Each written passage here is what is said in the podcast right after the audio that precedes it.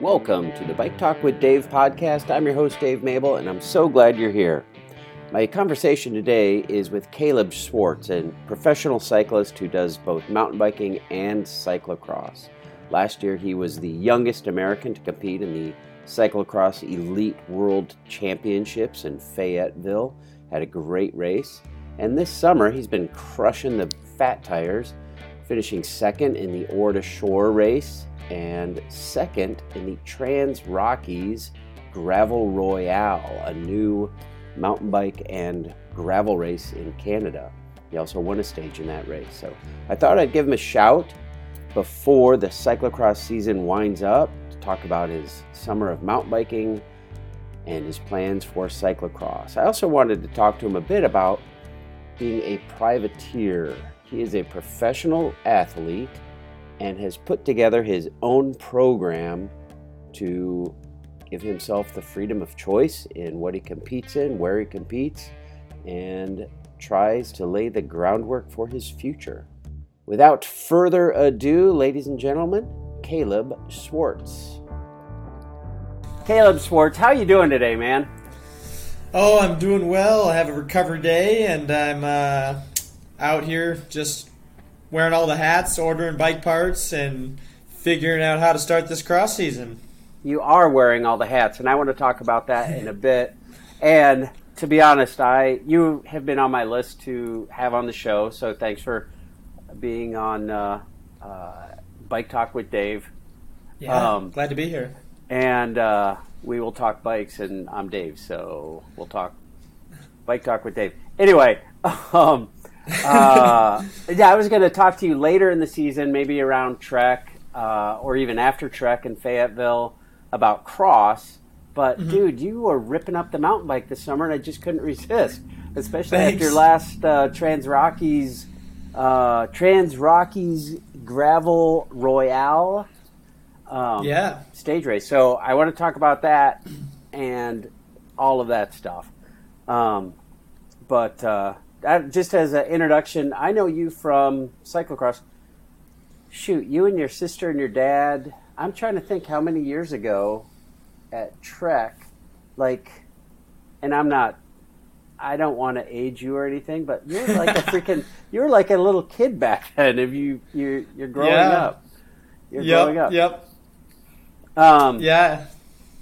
So I've known you mostly as uh, race and cross, but you rip up that mountain bike Thanks. Tell me about your history riding. I know your dad, and your dad's a cyclist. Um, was it his influence? Um, yeah, my mom and dad both rode. Um, they both raced in the 90s and into the early 2000s until Em and I got a little older and you know toddlers are toddlers are needy nothing nothing slows a bike racer down like having a couple kids unfortunately but for the most part um, but yeah, I started going to races with my sister and my parents when we were younger. Um, did my first kitty races when like 2006 at Angell Park Speedway, where the original USGP Sun Prairie was. Um, did my first, you know, real junior season in 2008 when I was nine. Did my first cross nats in Kansas City that uh, December 2008. Was that the frozen 2000- one? Yeah, kind of frozen mud. Yeah. It was gnarly. It was like muddy last. one day, and then uh, it like froze hard overnight. I think I yeah, like Tilford broke a collarbone or something there. There's a story I think like that. So, and I think Page one or something. Yeah. Um, but then started racing mountain bikes, the Wisconsin Off Road Series in 2009 uh, at Mount Morris, where the old Subaru Cup was back in the day. And then from there, um, we'd always been a cycling family. We'd go on rides and other stuff together, and I hated it. My sister hated it. You know, we were, you know, on the tag along bike. Oh yeah, and, or in the you know in the tag along trailer, and you know we'd do bike tours. It'd be my you know my parents on the tandem, Em and I, one of us on the t- the tandem, um, the tag along, and then the fourth one in the trailer. And eventually That's we got awesome. older, and yeah, it was, it was a it was a good time. We were just along for the ride. We were little and eventually we got a bit older, started to realize we liked bike racing, started to do it more. Um, I ran, you know, I played soccer for 11 years. I did t-ball, which I was I was terrible at t-ball. Um, I think I wanted to be a pro soccer player before I wanted to be a pro bike racer. And Emma played soccer, and Emma played uh, or did cross country and other stuff too. We did, you know, we started skiing. When we were really little. Um, but basically, over time, cycling became more serious, and we, you know, started to have more success and we started working with coaches, and um, Em and I each kind of developed our own relationship with the sport and our own love for it. That was very organic, um, and had tremendous support from our parents, but we were by no means pushed towards being pros or pushed towards racing UCI as juniors. Um, those were pretty explicit choices that were made by ourselves, which was, I think, you know, a very healthy way to choose to pursue cycling in an incredibly serious and long term way, which I have done and Emma also did. Um, and I think that was really helpful for yeah my longevity in the sport and helping me you know just love to ride my bike and i see a lot of juniors who are you know pushed extrinsically to pursue cycling and other things by parents or coaches and that can you know alter younger riders' relationship with the sport irreparably. Um, so I feel very fortunate to have, you know, grown up that way, and I think people who know my dad know he's intense, and so am I. Um, so I think people might often think that like, you know, my mom and dad like pushed us into this sport, but it was really my choice. Um, and in reality, it was more like you need to get good grades, otherwise we're not taking you to this bike race. Like, oh, there you go. You know, you're going to college, which I wanted to do. Like, you know, was you know everybody in my family has degrees, grandparents with doctorates. It's not like, I, you know, I don't think I would have would have gone well if I'd been like, um, actually, actually, yeah. There's there's no way if I'd said, hey, I'm not going to school. I'm going to go race pro and skip it, they would have been like, "Yeah, no, you're not." like, Fair enough. No, probably, so, uh, probably good. What's your degree? You're done, right? Yep. So I graduated in December of 2020. Um, I earned a biology major with a focus in ecology and an exercise science minor. Um, I graduated in three and a half years, actually. Oh wow! And I now run a coaching business as kind of my side gig to help support me um, and then I race professionally full time in both mountain cyclocross and slowly but surely uh, wading into the, the gravel pond. Mm, yeah, it's hard to avoid that pond, isn't it? That is becoming more and more evident. yeah, well, especially if you want to make a living at it in the U.S. It seems exactly. like that's uh, that's the kind of the up and coming thing. It um, really is. You've been a bit of a privateer the past couple of years, and I, I think even before that, but you had strong ties to Trek. I think that's your Wisconsin heritage um, mm-hmm. showing through, bleeding, um, bleeding Trek blue there. But yep. um, tell me about your road to privateer. You showed up last year at at uh, the World Cups. Well, you did the whole the cross um, uh, traveling circus for the year. Yep in your own van, like your own gig. Uh, I know your dad was there to support you quite a bit, but um, tell me about your road to end up there, driving around in the, I want to say green and red. Yeah, yeah, green, red, and black van to match the kits, and yeah, my dad was definitely at a couple races here and there, but overall it was mostly me and some mechanics and kind of a hodgepodge of support. Um, but oh gosh, yeah, let's see. I think it's it was really the culmination of you know years and years of experiences and mentorships with sponsors and coaches and teams and teammates. I think i really i had a lot of help starting you know in maybe like 2015 when i got my first sponsorship with esi grips and I was like oh i'm getting free grips. Like okay i can make an instagram post about that. Like all right you know and learning how to write a proposal and have a cycling resume and you know approach companies and you know lay that all out there. I mean i've i've been developing my cycling resume and my cycling proposals since i was 14 years old.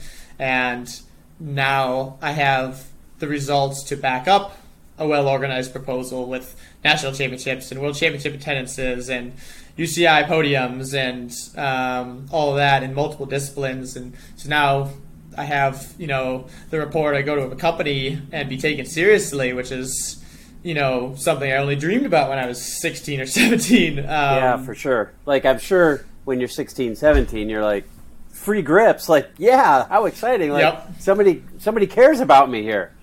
Exactly, exactly, and it's such a there's so much that in the cycling industry about you know figuring out your own worth and how do you you know put a number on that. And and that's where I've had so much help from my first coach Joe Maloney and my current coach and mentor Brian Motter and um, other people um, you know and my team director for Bear National Team who's helped me for years. And really all these other bits and pieces, all these learned experiences, all these connections of of all right, okay, I need to. I'm starting a team. Like, all right, I know this person at Pactimo. I know this person who's here, and I know this person over there, and it's like okay, you know, it's basically a kind of like a game of bingo to fill up my bingo card of like, all right, tires, wheels, you know, here's a frame, like clothing, sunglasses, um, and down the list of like, all right, what else do I need? And Yep. with that, I started the development of the dream for the van and everything else kind of after a big road trip I did in 2020, my minivan. And I was like, oh, like a real van would be pretty sweet. I could use that for bike racing. Like this, I love to camp. I love to be outdoors. I try and do that as much as possible. So I was like, okay, if I can have a camper van, bring that to races, you know, run a power washer out of the back of that, and then when I'm back in Montana where I live, I can go camp in the national forest for a week without cell service. Like this is a good, this is a good gig. Um, so I actually started pitching. You know, basically, I was selling advertising on that van before I had it. Um, That was smart. as part of my sponsorship proposal. Yeah, because um, I was going to do it. It was going to happen. I had the plans. I was making it happen. So, you know, in a way, you know, some might look at that and say, "Oh, wait, he was." You know, going to put a logo on the side of a van he didn't have yet, which, That's my sponsor dreaming. listening to this, yeah, you know, dreaming and commitment and uh, uh, discipline. Like those are all good things. I feel like you Yeah. said your degree is in um, environmental science and uh, exercise phys, and I think bio was in there. yeah, biology major, exercise science minor. But I feel like you should add a business, like some type of business degree in there, because all the stuff you're talking about, like that's great freaking education. That's great. How old are you? I'm 23 now. I just turned 23 a couple weeks ago. Uh, happy birthday. Thank Uh, you. But all of that stuff, like, I mean, that's you essentially started a business. Yeah, exactly. I mean, I was basically, you know, launching a Kickstarter. Yeah. Um, I was, you know, literally selling, selling a, you know, pitching an idea and selling a product to each of these companies, um, and marketing basically myself and my racing and getting everybody on board to, yeah, launch this conglomerate of sponsors into my own program here and. Um, yeah, and it, it really, I feel like I, for a living, run two small businesses: my racing and my coaching. Um, and I think I've always had a entrepreneur, entrepreneurial spirit. I think I got that from my dad, and um, I've I've you know I'm, I've been ended up being semi notorious on my collegiate cycling team for wheeling and dealing bike parts and other stuff, and like people know that I like I I make things I move things like, and I don't mess around when it comes to um, you know dealing with old parts and other stuff, and just you know all the all the business side of you know moving on old equipment and everything else, and pitching to sponsors, and there's always some idea, some scheme, something going on in my head um, about you know how I'm going to do the next big thing, and I think that transferred over really well into this program of like, okay, I did it for the first year, and then I basically after world the world championships this past January. I talked to the people in my, you know, in my corner and broke it down and analyzed it and said, "All right, here are all the things that need to be better. Here's how I'm going to fix it. You know, this is how we're going to take it to the next level." Dude, I'm super impressed, to be honest. Thanks. Um, I wanted to say something in there, but I forgot. Um, what, what, what are sponsors looking for? And I know, oh, I know what I was going to say, and I have to go back to it because you said you said you were like the guy wheeling and dealing old parts. I need, I need to invite you over to my garage, and you can like wheel and deal all my old parts out of here. I got so many, so many boxes of stuff, and my wife would love Deal. you. She would be Deal. so happy. Yeah, come, come for a weekend and just wheel and deal all day long. Perfect. Yeah, somebody somebody actually sent me a message this morning who I know who lives out of town but has a bike in town. They're like, "Could you sell this frame for me?" And I was like, "Yep." Like, Perfect. on it. Um, I I've been going through stuff, and I just found a 1972 Campagnolo Nuovo record rear derailleur. Can you move Whoa. that for me? Probably that's like that's thirty. That's twenty seven years older than I am. Holy crap, that's crazy. that's older. Like that's that's older than twice your age. Yep. Huh. um, actually, it's his. No, that's 50 years old this year, 1972. Jeez, Yeah, I- wow. I'm old, aren't I? Um, I, I I'm gotta not gonna quit- say it. I gotta quit doing math. That hurts. It's painful. Um, so let me ask you a question. What are sponsors looking for from guys like you? Like in the old days, um, I don't know, uh, Greg LeMond, like he signs a contract with La Vie Claire, and they want him to be on a magazine cover wearing uh, a jersey with La Vie Claire on it, right? Um, Is that what people ask? Do they just want like, hey, just get some photo ops, or are you Joe content producer? Like, what do sponsors ask for? What do they want? Is it different from 1984 when LeMond was putting something on it, or you know anybody in the old days? Like, you just rode for the team and you had a, a name on your jersey, and if you got if you got uh, on the cover of VeloNews or whatever, it was payday. But is Yeah. that true anymore? Uh, it is totally different. I think even it's there's nothing even sort of reminiscent of that type of team structure and sponsorship era uh, left in today's world, unless you're racing.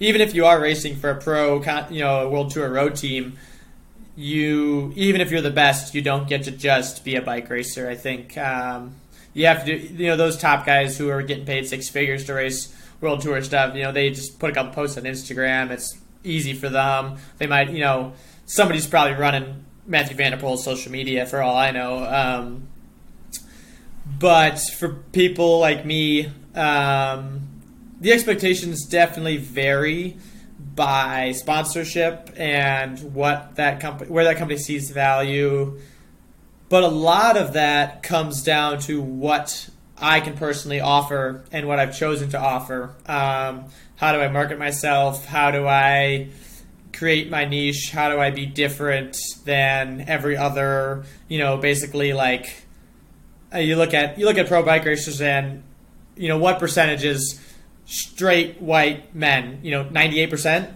Yep. like you know that's that's the you know how like if you break it down like how different is every other bike racer you know other than results you know there's nothing that drastically unique um, unless you really show who you are and what you have to offer and be yourself and be genuine um, so i've worked and continue to work on what makes me different and why why a sponsor should pick me over someone else. Um, That's fair. so, you know, different companies, like I said, see different value in different places, but overall, social media is huge. Um, even I, Barry Wicks was up at the race I did in Canada last week, and I was talking to him about that stuff, and he's like, "Oh yeah, like he was a pro and still is, you know, for the past 15 years, whatever." And he was like, "Oh yeah, you know." even six years ago, eight, eight years ago, when he was racing, he's like, "Oh, I didn't have to do any of this social media stuff. Like, we just raced our bikes. You know, Right. none of this was part of our obligations to the team or the sponsors." Um, so now, you know, YouTube videos and vlogs and social media and podcasts and other things are all kind of part of the game if you want to really do it as well as you can.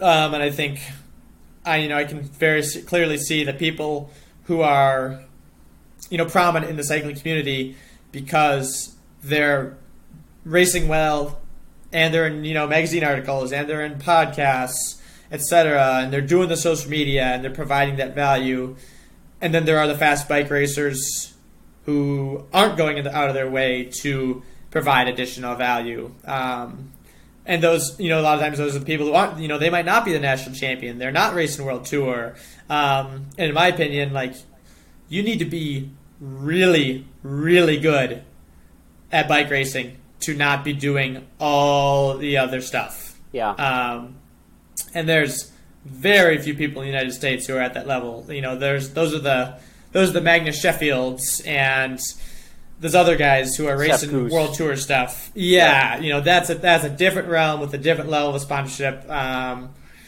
so and even in the off-road side and the gravel side, um, those really top guys, you know, they have people producing that content for them, so that takes that off their plate. Um, so you know they can focus more on racing, but they are still you know personality and you know influencing whatever on social media. Um, so you know even even us talking right now, like I sent you a message because I knew about your podcast and I wanted I love talking with you, Dave, and you know this is you know this right here is me, you know, access, you know, being introduced to a new crowd of cyclocross fans and bike racing fans, and promoting myself, promoting my sponsorships. You know, this is what I do to provide value right here, right now. Yep. I, I, I mean, I totally get that, and that's a that's a very it's a broad audience right there, and I'm going to give you a minute to um, talk about those who are making your life possible. But before I do, do you get overwhelmed when you look at okay? I have ergon grips. I've got challenge tires. I've got HED wheels. I've got a giant bike. I've got this component, and I'm sorry if I'm naming the wrong things for you, but That's all right. um, This is an ENVE household. uh, okay, ENVE wheels and um, uh, does everybody want a little something different? It's like, oh my gosh, I've got to now post for my wheels today. Oh, now I got to brag about my tires, or now I got to talk about my my frame or my components or my I have the most awesome brakes in the world. Is it overwhelming for you, or do you package everything together and everything is one? Does that make sense? Um, yeah, no, I totally get what you're saying. I think part of what the beauty of being a privateer is is I'm choosing the companies I work with, and if I didn't feel I could meet the requirements or demands of those sponsorship obligations with the company, then I might choose not to work with them. Um, and a lot of these are companies I've worked with for years and years, and and or I approached, um, and you know those are really strong, healthy relationships that have been long term, and um, I think the expectations vary a little bit from sponsor to sponsor.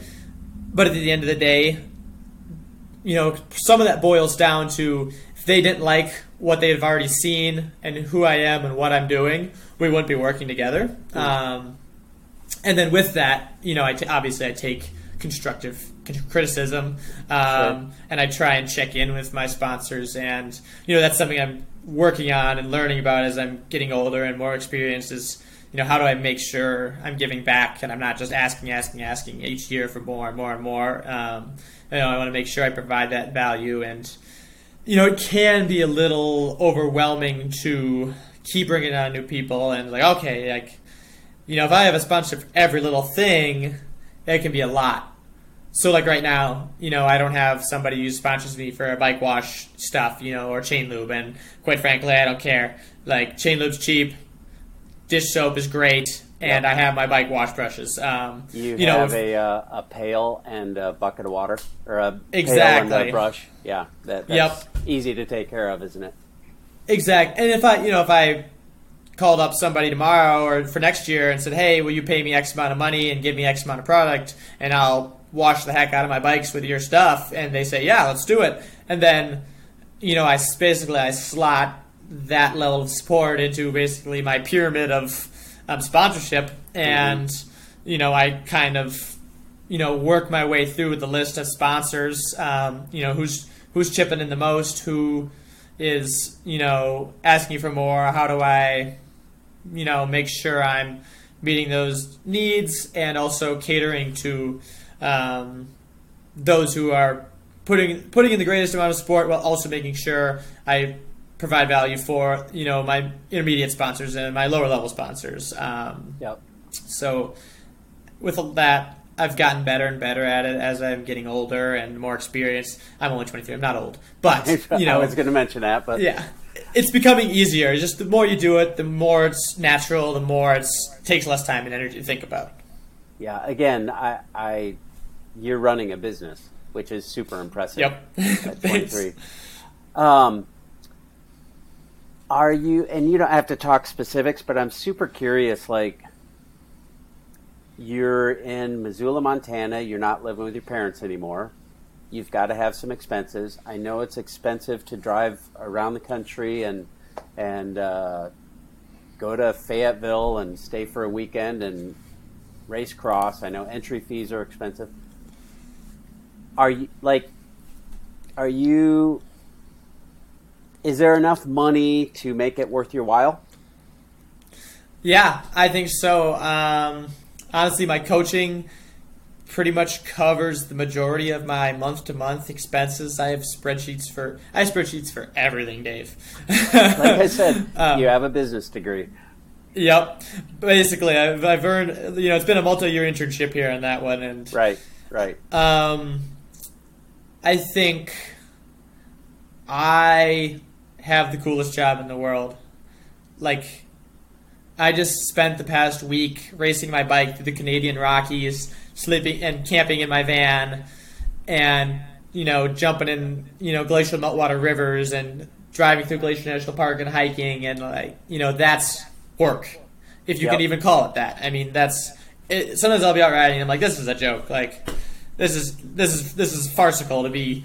I'm out here in the national forest, on top of a mountain, training, and this is work. You know. Yeah. Um, it just hardly feels real. But that alone is so worth it, and I feel very fortunate to be where I am. I've had a lot of help. I've worked incredibly hard, um, and I've nowhere near tapped out my potential as an athlete or the potential for um, sponsorships and the value I can provide to companies. I think we're not even anywhere near that. Um, so I, you know, I anticipate doing this for a long time, and I anticipate making far more than I do now, and I will continue to grow as an athlete, as a person, as a marketing agent for myself. You name it. Um, you know, race my bike faster, win bigger races.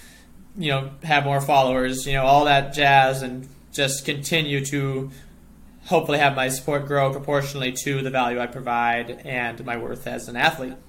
Ah, very cool. It uh, sounds like it's just kind of this exponential, or hopefully exponential curve that that leads up from yep, a young man in Sun Prairie at 2009 when you were. Did you say nine or? 2006 was the first kitty race and the real first real like probably registered junior race was 2008 I think.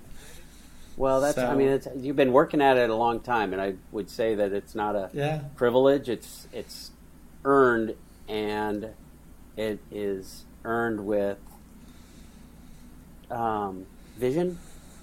Yeah. Like you saw where you wanted to go, and by gosh, that's where we're going. I'm driving Thanks. a van around next year, and I'm going to sell it. So. Yep. Uh, exactly. And, and then you make that happen. So not everybody does that. Let me ask you this: Is there in the racing scene, it again, I'm going to go back. I'm old. The guys who were good, guys and and girls, um, mostly guys, because I mean, gosh, even freaking like Amanda Miller gets second in uh, in the national championships, and then the next year she doesn't get support, and poof, you know, yeah, the sport. So that's an editorial comment by Dave. So, um, but anyway, if you were good, you got the contracts. Mm-hmm. Is that true anymore? Or if you're good on a bike and you can finish somewhere in there and be competitive sometimes, finish top 10, maybe a podium here and there, but you rock out. YouTube, you rock out. Like Payson's got his uh, um, podcast. Um, freaking Becca Fahringer rocks out her YouTube. Th- like people work Mm-hmm. super hard at the social end of it. What's more important to ENVE? Um. So yeah, like you said, I think there's the ways in which you provide value to your sponsors, and that really depends on each sponsor. Um, you know, if you could be a fantastic athlete and also crush the YouTube, like Terry Warner, wins bike races, fast as heck, gets thousands of views on YouTube, crushes the vlogs. You know, that's he's going above and beyond most people in terms of providing exposure and value for those, his partners. Um, and there's a reason he has the sport he has. So that you know that right there is an example of that, and I think um, it really it's interesting. It's so nuanced because you can. There are a lot of people who are gravel racers who are probably making more money than me because they're you know in the gravel pool. They're fast. They have a lot of followers, and they're you know they're decent athletes, but they're more influencers. Um, and they're you know they're good. You know, I'm sure they're good people. They're good. They're decent athletes, but they are you know nowhere near as accomplished as others, um, and they're making more money than people who are you know far, you know more you know weighing more heavily on the athlete side than the influencer side, and Fast. that's Fast but quiet. yeah. It- there's It's hard to be Yeah. fast, quiet, and well well cared for. Exactly. Like Yeah. if you're going to be fast and quiet on social media, you need to be really fast. Like yeah, fair. like that that model doesn't work anymore. And I've I've been teammates with people who are fast and quiet. I've been I've seen people who are fast and quiet and they're not really doing it right now Yeah. anymore. Um, Yeah. You just it doesn't matter if you're fast if you're quiet. If nobody knows you want a bike race and your sponsors don't have a picture of you winning your bike race, you're not gonna have any sponsors. You're not gonna be winning any more bike races because you don't have a bike to race on. yeah. Yeah, that's interesting. Um, that's super interesting. So, and with that, personally, I am a professional athlete. Social media is a side gig. Like, it's something I do to provide that value, and I don't mind, and it's something I'm used to. Um, if I were to quit bike racing tomorrow, I would probably delete all, every social media app I have for months. Fair enough. Because I would be just as happy to go camp in the woods without internet for the rest of my life sometimes. So I hear you. Um, and for someone such as myself, who trains incredibly hard, is incredibly focused, incredibly driven um, when it comes to the athletic pursuit of the highest you know level I can possibly achieve as a human being, um, I would be you know remiss to not say it irks me and many other fast bike racers to see you know basically influencers who have fantastic support and or more support than you know more accomplished bike racers results wise um, but that's that's the game. You got to play it. Um, so for me it's like okay how can i provide more value? How can i be fast and make great youtube videos? Um, and again back to one of your earlier questions like i'm not interested in partnering with sponsors who are you know going to say hey we don't care if you win this bike race but if you just do a cool instagram post or you know do this or that social media wise um, you know that's fine too and you know i want to work with partners who see my value as a professional athlete who's winning and podium at races and also does good social media. You know, I want to Yep. always be an athlete first and, you know, an influencer second or third or fourth, you know. Yep. Um, and that comes back to my personal values and you know, staying true to who I am, what I want to do, and also being willing to make compromises to earn a living and continue this, you know, very very fun and unique lifestyle. yeah, oh, that's super cool. That's super. I'm going to use the word mature.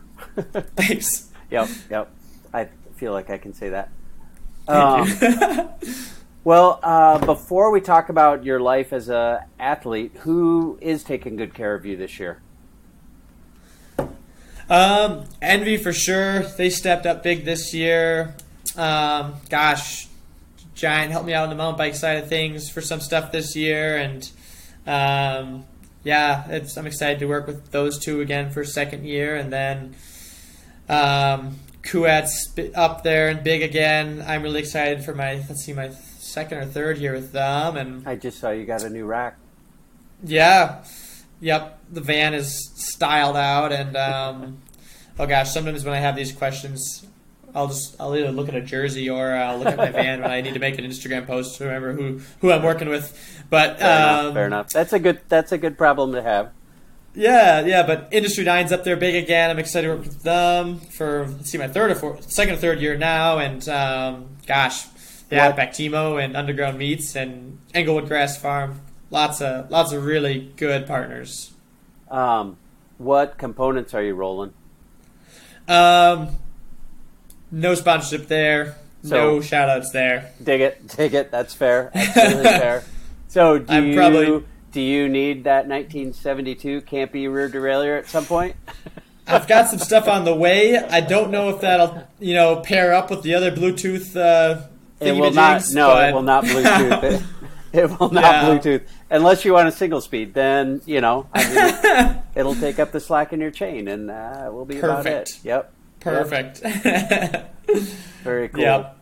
Working on working on stuff for next year. It's always an ongoing process, and that's a, you know components are a big one. A big one on my bingo card for 2023. That's for sure because that stuff is expensive, and um, a lot of that, yes. you know, comes back to basically, you know, choosing but not really having a choice to invest in purchasing components um, with knowing that I'll sell bikes later and I have a oh, bike oh, sure. last year to sell. If anybody wants a size small uh, cyclocross bike, let me know. Yeah, um, Good to know. Good so, to know. you know, a lot of that is, yeah, again, I'm literally investing in my season and my career and hoping that you know not really hoping knowing that it will pay off when i sell equipment and win more races and um, so on and so forth you know even last year I spent thousands and thousands of dollars to go to Europe in December to get the points I needed to qualify for the World Championships to you know work towards cementing my career for the rest of my life as one of the top hopefully one of the top professional cyclocross racers in the country. Um,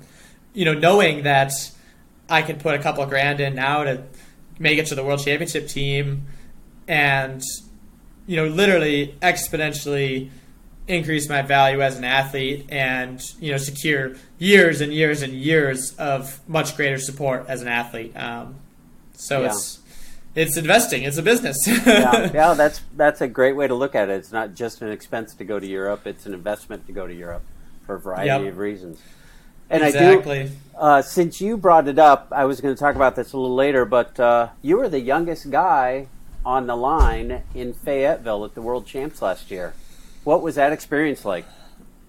Yeah, I think I don't know if I was for sure the youngest in the race, but I was technically the youngest American uh, elite rider for an American um, cyclocross world championship team. Okay, um, that's fair.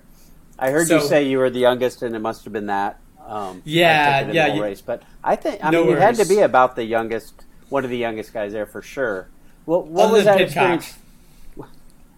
Is he younger than you? He's not younger than you. He's twenty. I think he's the same age. I think he's he might be a month older than me. All right, so you're younger than him. So Dang, just man. a little behind. just got a little work to do to catch up there. a little bit, just a little bit. Um, I don't know, maybe a bungee cord. Yeah, uh, he's he's something. Amazing. That was an amazing race to w- witness in person to watch him yeah. just ride away from the best in the world. that was just amazing. Yeah, pretty incredible. Um, but what was the experience like for you? Was it what was it like? It was surreal. Um, I have the Tigers World Championships poster on the wall right in front of me with my number. Um, I mean, it's just Here's my souvenir. Nice. Yeah. I like it. Those I have a quite a few. I have a TV parking sign in my living room next to the poster that points towards my TV, awesome. Awesome. and another one in my room that says organization parking towards my desk, and uh, one in my garage that says UCI parking pointing towards my bikes. um, but yeah, it was beyond surreal. I mean, it gives me shivers to think about to be there and have 10,000 people screaming at you. And um, the way I often describe it is when you go to Europe, everybody cheers for you because you're the American. You're wearing a USA kit and. You know, everybody loves you know USA, like ah USA. You know, you're different. You're the you're the wacky outsiders from the the you know the weirdos across the pond. Yeah, Yeah. the underdog. But then to be in the U.S., you know, for the and be racing the second ever cyclocross world championships here. Uh, I mean, the last time there was a world championships was 2013. You know, Road world I think was in 2015.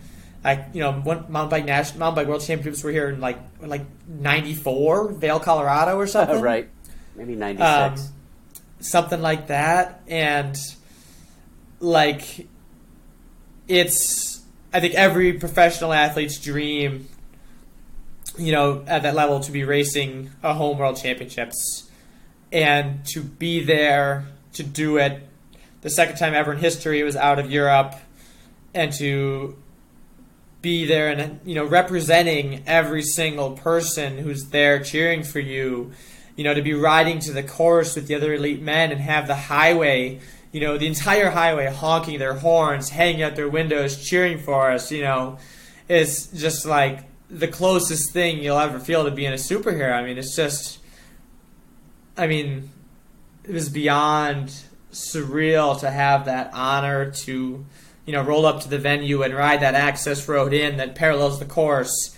And you know the the first area of the crowd that sees you with the rest of the USAC people you know the whole elite men's team is just this wave of noise that followed us as we you know rode the length of the course to get to the USA team tents you know was in between races and as the fans saw us it was just you know like you know, you know, crowd in a stadium doing the wave, uh, of just this wave of noise to, you know, we're there. We're the, you know, we're the, the prize fighters, the main event. You know, we're the, we're there to represent them and throw down and um, to be part of such a unique opportunity to represent so many people who believe so strongly in what we were doing and then just to be out there and you know have my ears ringing in the race because it was so loud and then to be in the race in a team you know we were at one point we had five of us all together in a train i mean you won't even believe the noise and the photos and the video and it was just i mean What was it like? about it for minutes. what was it like making the hard right corner and the stairs are right in front of you and you're going into the freaking Super Bowl stadium? Yeah, literally. I mean, it's the Super Bowl of cyclocross. I, yeah, it's just people, you know, dream. You know, I don't know. People, you know, will probably wonder what it's like to be a rock star or you know something like that, and you know that's the closest I'll ever be to being a rock star. I think it's. I don't know, man. Uh, don't put it past you. I don't know. Thanks. Yeah, it's just like a you know an otherworldly feeling to have ten thousand people screaming for you because you are representing them. Like you're there with the you know the colors of everyone in the U.S. Um, and they're there to they're there to watch you race. That's awesome. So suffice it to say, you had a good experience there. That's for sure. It was uh, it was a good time. That's for sure. That's awesome. What are your plans this year for cross? Yeah, so I've been busy um, working on nailing down all the moving parts. It's been it's been very interesting as COVID's affected supply chains and other Oh, things, yeah, and right. obviously the bike industry has taken a massive hit. Um, so I've been, um, you know, for months now working on organizing parts and wheels and spokes and hubs and frames and bars and stems and whatever else. Um, and I've basically been compiling it all together, and I'm having. You know, one person here in Missoula build up my bikes, and I'm mailing other wheels to Neff Cycle Service in Madison to, you know, build up wheels and glue tires, and you know, just found out yesterday there's a glue shortage. So I'm, oh. you know, spending yesterday hunting down glue on eBay while simultaneously shipping a box of rims to Wisconsin, while also calling my, you know, my my sports bargaining guy at Industry Nine to check up on ETAs there. You know, it's like I'm going a million miles a minute. I have journals, I have notes, I have calendars, um, checklists, whiteboards, you name it. Um, it's it's going. Um, so that's the uh, team manager side of things. Yeah, it is. That's uh, that's a hard job right there. You find the time to train. Of course, you just came off an awesome summer of racing mountain bikes, so you've got to be in great shape. Yeah, yeah. So that's the other side of the equation. Is uh, last year was a long, weird season after COVID wiped our points and other stuff. So I came in last year really fit, but not sharp. Um, and I kind of raced into shape off of you know really big hours coming in. This year, I geared my entire spring, some you know winter, spring, and summer to prepare for cyclocross season. Everything I did was done with the intention of hitting cross hard, um, and so that meant instead of peaking for mountain bike nationals and training a month at altitude, that meant I was doing 25 hour base weeks for three weeks straight and then going to Winter Park, Colorado. Oh, wow. Um, so, and knowingly sacrificing some placings there, um, but also it's like, all right, I'm not going to go live somewhere at 9,000 feet for a month for one race weekend. Yeah. Um, so things like that have made a lot of choices with my coach, with other people in my corner. You know, after Worlds, we talked to Tim Johnson, we talked to Jeremy Powers, we talked to Stephen Hyde. We basically asked them, you know, what's the path physiologically, career wise?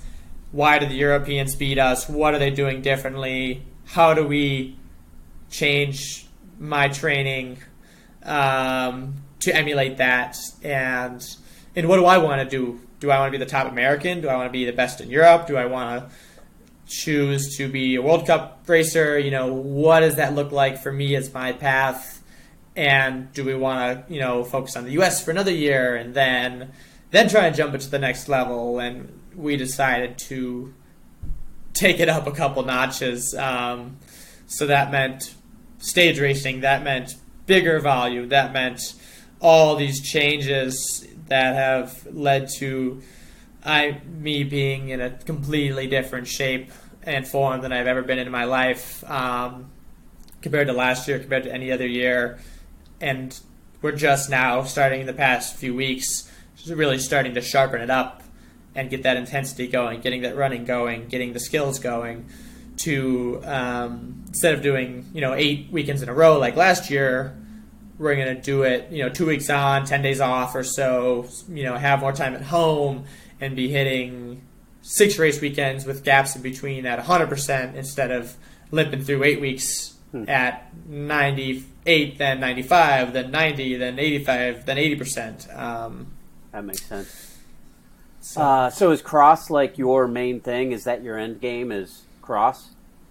For this season, yeah. Um, again, I am a realist when it comes to the bike industry and what I'm doing for sponsorships and value. And as much as I love cross, if I, you know, can pop out a great result at nationals and get a podium or a win, and if I can't substantially improve my support for next year, um, even you know being in the top three or some, so in the country, then I'm not opposed to racing more gravel and other things um, because as much as I love cyclocross, it's not the it's not the hill my career is going to die on. You know, um, I think I like gravel. I'm good at it. I can pursue that, and um, I think it's you know this lifestyle, this way of you know living and training and racing um, as a whole is worth preserving and making sacrifices to preserve, even if that means I'm doing more of a different discipline um, and other stuff. Um, so I think I'm a, I'm a realist in terms of that, and I'm also flexible and I'm capable and I can choose to do whatever I want to do, and that's the beauty of being a privateer, is I have that flexibility. Um, and until somebody's paying me a bunch more to do something much more specific, I can kind of pick and choose a little bit and gear my racing and training how I'd like to do it to um, achieve my personal goals. Hmm.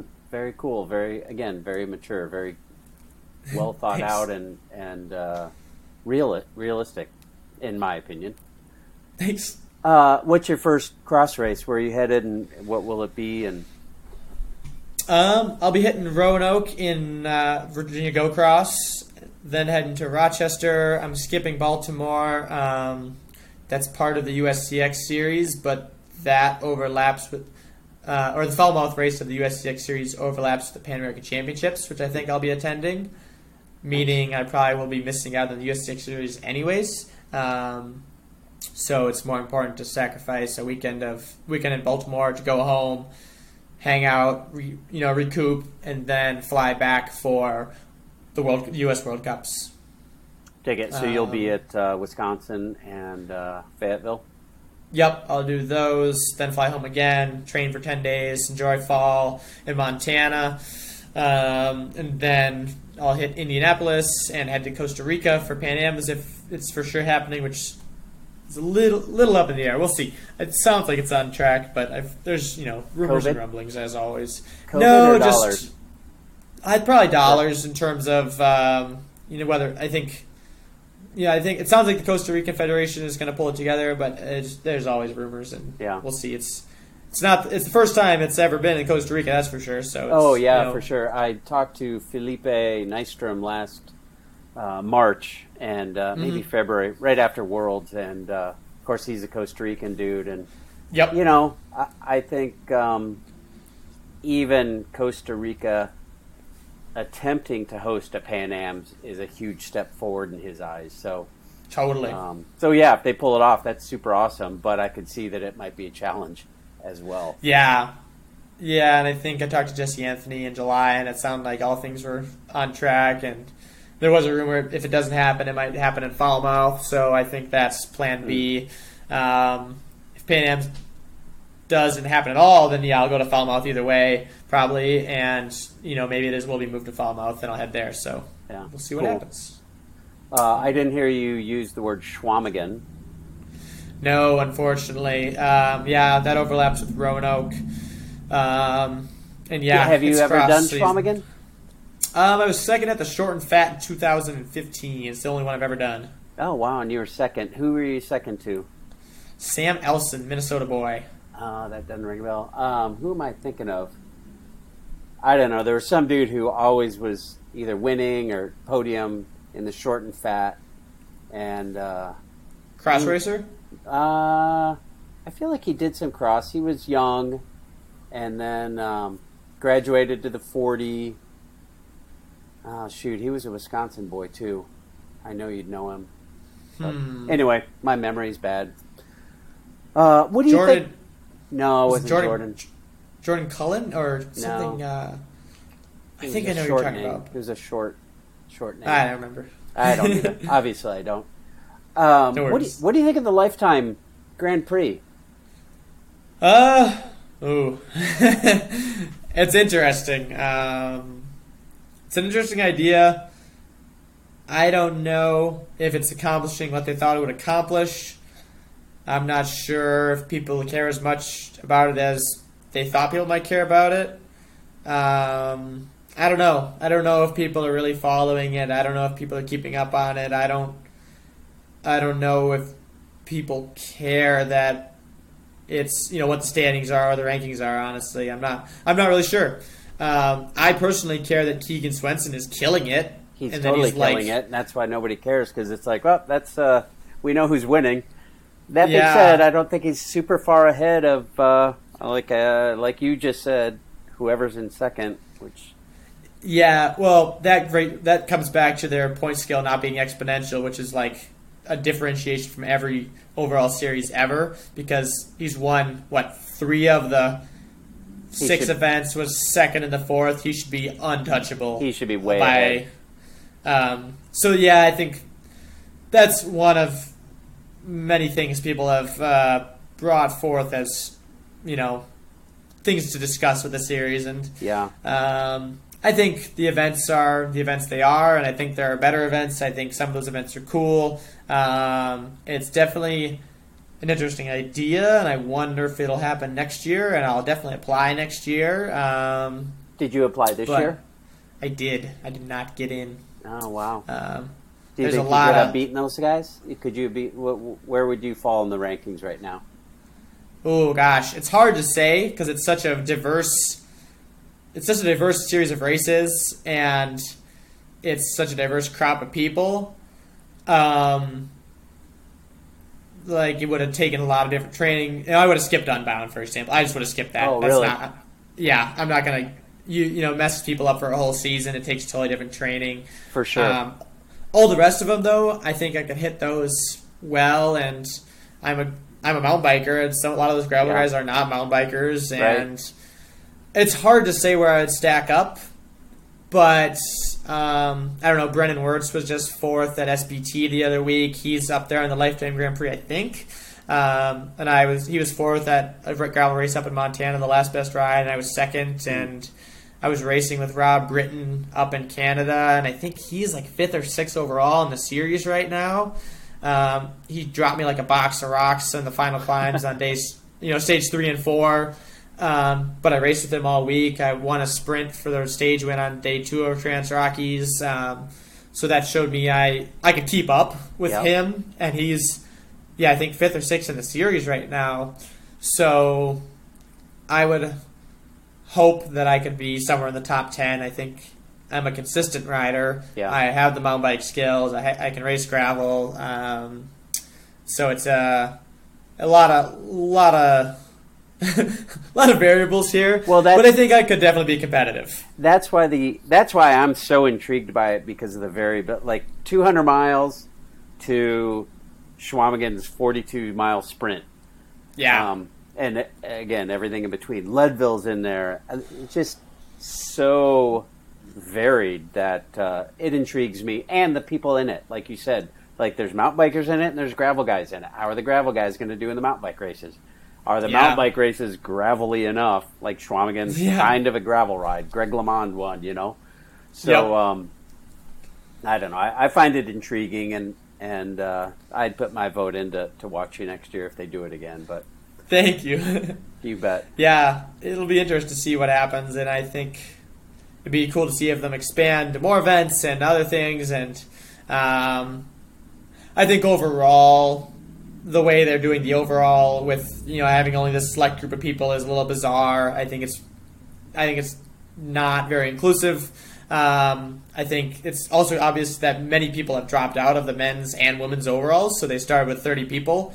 Now they're down to you know 25 men and 20 women or something like that. So I think that's odd, and you know you could fill that back in with people who have chosen to do all the races and participate and be competitive. Um, so it's again, it's interesting to see like Crusher and the Tushar.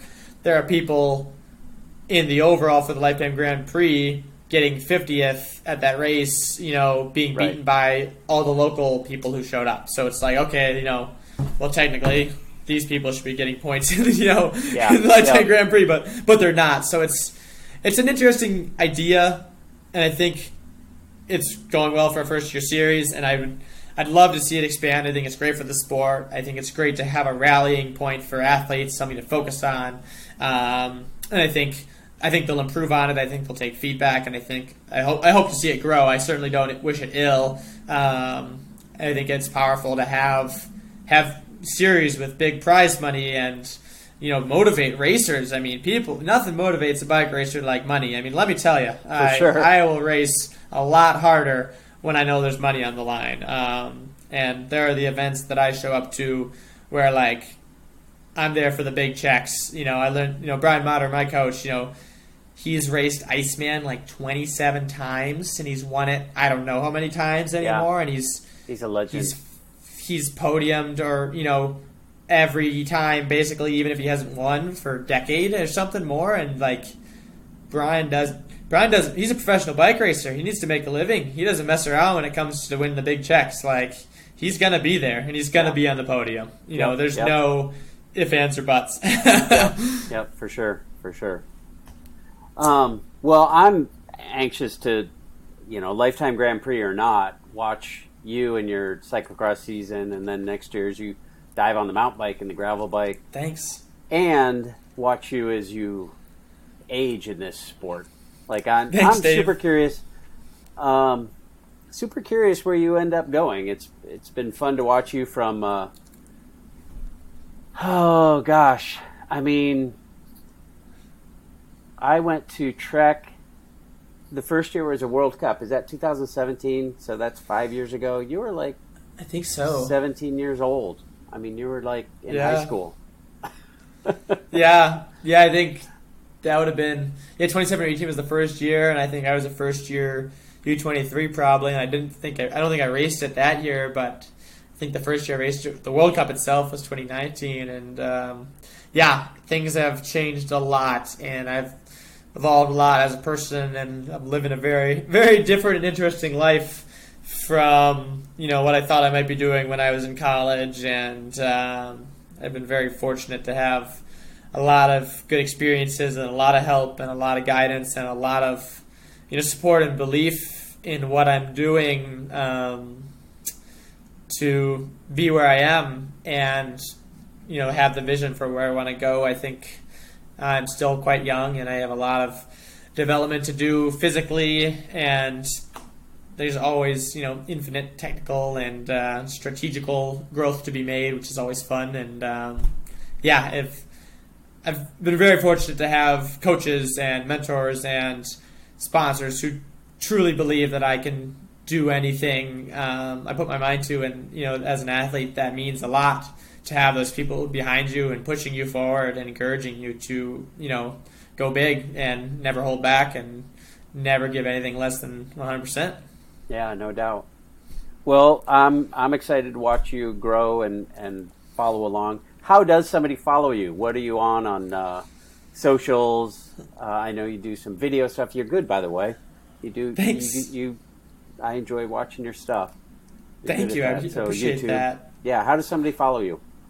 Yeah. Um, Caleb Swartz, which you'll probably see in this episode title, S W A R T Z, common, commonly uh, mispronounced and misspelled. I'm I'm used to it, and I do not take it personally. But uh, if you're no searching CH. for me, no ch. Um, yeah, at C Swartz with two Z's on Twitter and Instagram because somebody with an inactive account took the uh, took my proper spelling with one Z, um, and then Caleb Swartz on in, uh, Facebook and YouTube, and uh, website calebswartz.com and heck Strava. People, I, I, oh, I feel yeah. like I have an entertaining Strava. It's actually uh, people like to look at rides and numbers and all that jazz. So I always post fun stuff on there too, and jokes, and you know, I'm I'm me on there, so that that helps. I, think. I so Caleb sure. Swartz on there too. Awesome, I love it. I love it. Well, dude, thanks tons for your time today. I hope you have an awesome weekend, and I can't wait to see you uh, hopping off your bike and jumping over some barriers. Thanks, Dave. I appreciate you having me on. Glad to be here, and yeah, have a great uh, long weekend as well here. Thanks for tuning in to Bike Talk with Dave, and thank you, Caleb, for joining me in this conversation today. Wish you the best of luck, and I can't wait to run into you during the cyclocross traveling circus this fall. Well, I appreciate your support in Bike Talk with Dave. If you want to support the show, you can rate, review, and subscribe. It certainly helps others find the show. And if you want to support the show financially, I would appreciate it tons you can look for the Bike Talk with Dave podcast at buymeacoffee.com. And if you do, I will send you a Bike Talk with Dave sticker. I also want to thank BikeIowa.com for being the online host of Bike Talk with Dave. Each week, we'll post a story about the podcast and a link to the podcast so you can find it easily on your computer or smartphone. I also want to mention that the Bike Iowa racing team is working on our annual race weekend called Capital City Cross in Des Moines, Iowa, September 24th. And that is special because we are hosting the Single Speed Extravaganza, our final race of the day. Single speeds, we're looking for 100 people to line up and race for a $1,000 first prize cash prize. A $1,000 we believe is the highest single speed payout ever in the history of the world, or maybe Iowa, or maybe Des Moines, or maybe Stone Park. Most uh, obviously and definitely Stone Park. But anyway, $1,000 to the winner. And even if you don't have a single speed, we've got ways to make your bike a single speed. That is September 24th, the final race in the Capital City Cross. Look for information on that race and more at bikeiowa.com. Thanks again for joining us at Bike Talk with Dave. We'll look forward to seeing you next week.